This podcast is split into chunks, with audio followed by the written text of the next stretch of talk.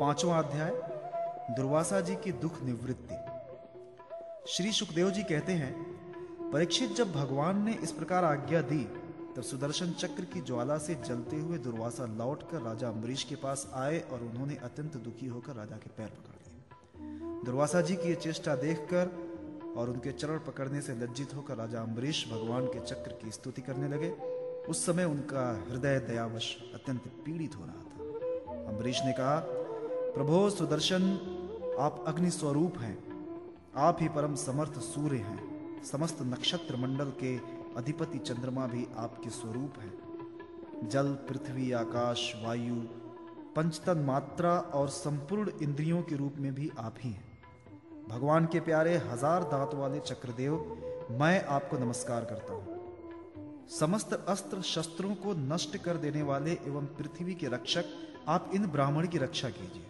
आप ही धर्म हैं, मधुर एवं सत्यवाणी है, आप ही समस्त यज्ञों के अधिपति एवं स्वयं यज्ञ भी हैं। आप समस्त लोकों के रक्षक एवं सर्वलोक स्वरूप भी हैं। आप परम पुरुष परमात्मा के श्रेष्ठ तेज हैं। सुनाब, आप समस्त धर्मों के मर्यादा के रक्षक हैं। अधर्म का आचरण करने वाले असुरों को भस्म करने के लिए आप साक्षात अग्नि हैं। आप ही तीनों लोकों के रक्षक एवं विशुद्ध तेजोमय हैं। आपकी गति मन के वेग के समान है और आपके कर्म अद्भुत हैं। मैं आपको नमस्कार करता हूँ, आपकी स्तुति करता हूँ। वेदवाणी के आधीश्वर आपके धर्म में तेज से अंधकार का नाश होता है और सूर्य आदि महापुरुषों के प्रकाश की रक्षा होती है। आपकी महिमा का पार पाना अत्यंत कठिन है। ऊँचे, नीचे और छोटे, बड़े के भेदभाव से युक्त यह समस्त कार्य, कारणात्मक संसार आपका ही स्वरूप है। सुदर्शन चक्र आप पर कोई विजय प्राप्त नहीं कर सकता।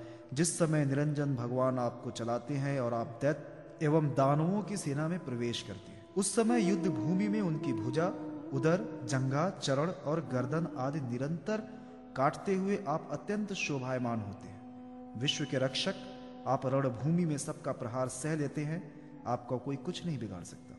गदाधारी भगवान ने दुष्टों के नाश के लिए ही आपको नियुक्त किया है। आप कृपा करके हमारे कुल के भाग्योदय के लिए दुर्वासा जी का कल्याण कीजिए। हमारे ऊपर यह आपका महान अनुग्रह होगा।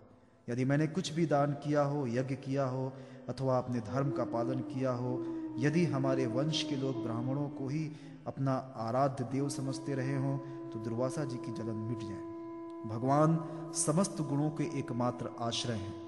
यदि मैंने समस्त प्राणियों की आत्मा के रूप में उन्हें देखा हो और वे मुझ पर प्रसन्न हो तो दुर्वासा जी के हृदय की सारी जलन मिट जाए। श्री सुखदेव जी कहते हैं, जब राजा अम्बरीश ने दुर्वासा जी को सब ओर से जलाने वाले भगवान के सुदर्शन चक्र की, इस प्रकार स्तुति की, तब उनकी प्रार्थना से चक्र शांत हो गया।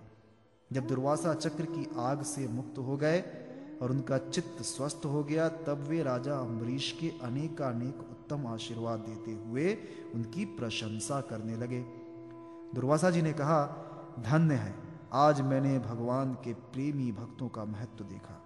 राजन, मैंने आपका अपराध किया, फिर भी आप मेरे लिए मंगल कामना ही कर रहे हैं। जिन्होंने भक्त वत्सल भगवान श्री हरि के चरण कमलों को दृढ़ प्रेम भाव से पकड़ लिया है, उन साधु पुरुषों के लिए कौन सा कार्य कठिन है?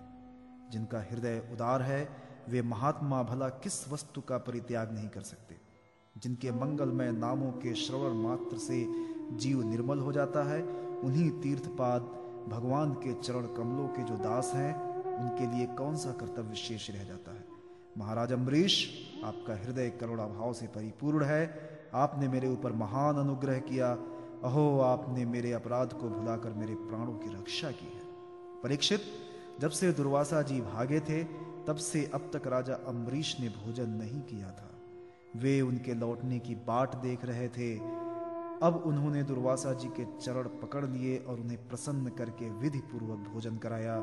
राजा अम्बरीश बड़े आदर से अतिथि के योग्य सब प्रकार की भोजन सामग्री ले आए। दुर्वासा जी भोजन करके तृप्त हो गए। अब उन्होंने आदर से कहा, राजन, अब आप भी भोजन कीजिए। अम्बरीश, आप भगवान के परम प्रेमी भक्त हैं। आपके दर्शन, स्पर्श, बातचीत और मन को भगवान की ओर प्रवृत्त करने वाले आतिथ्य से मैं अत्यंत प्रसन्न और अनुग्रहित हुआ हूँ। स्वर्ग की देवांगनाएँ बार बार आपके इस उज्जवल चरित्र का गान करेंगी।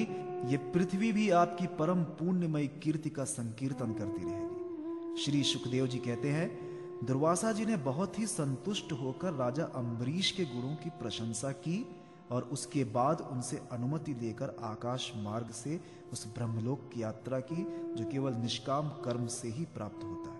परीक्षित जब सुदर्शन चक्र से भयभीत होकर दुर्वासा जी भागे थे, तब से लेकर उनके लौटने तक एक वर्ष का समय बीत गया। इतने दिनों तक राजा अम्बरीश उनके दर्शन की आकांक्षा से केवल जल पी के रह रहे थे।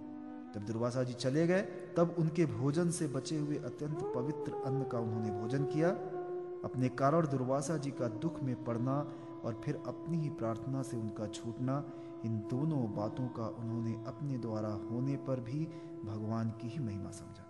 राजा अम्बरीश में ऐसे ऐसे अनेकों गुण थे। अपने समस्त कर्मों के द्वारा वे परम ब्रह्म परमात्मा, श्री भगवान की भक्ति भाव की अभिवृद्धि करते रहते थे। उस भक्ति के प्रभाव से उन्होंने ब्रह्म लोक तक के समस्त भोगों को नरक के समान समझा।